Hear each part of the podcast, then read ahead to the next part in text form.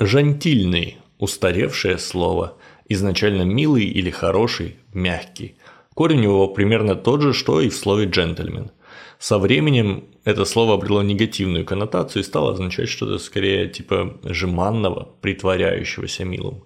Сейчас в разговорной речи почти не встречается, только в книжках.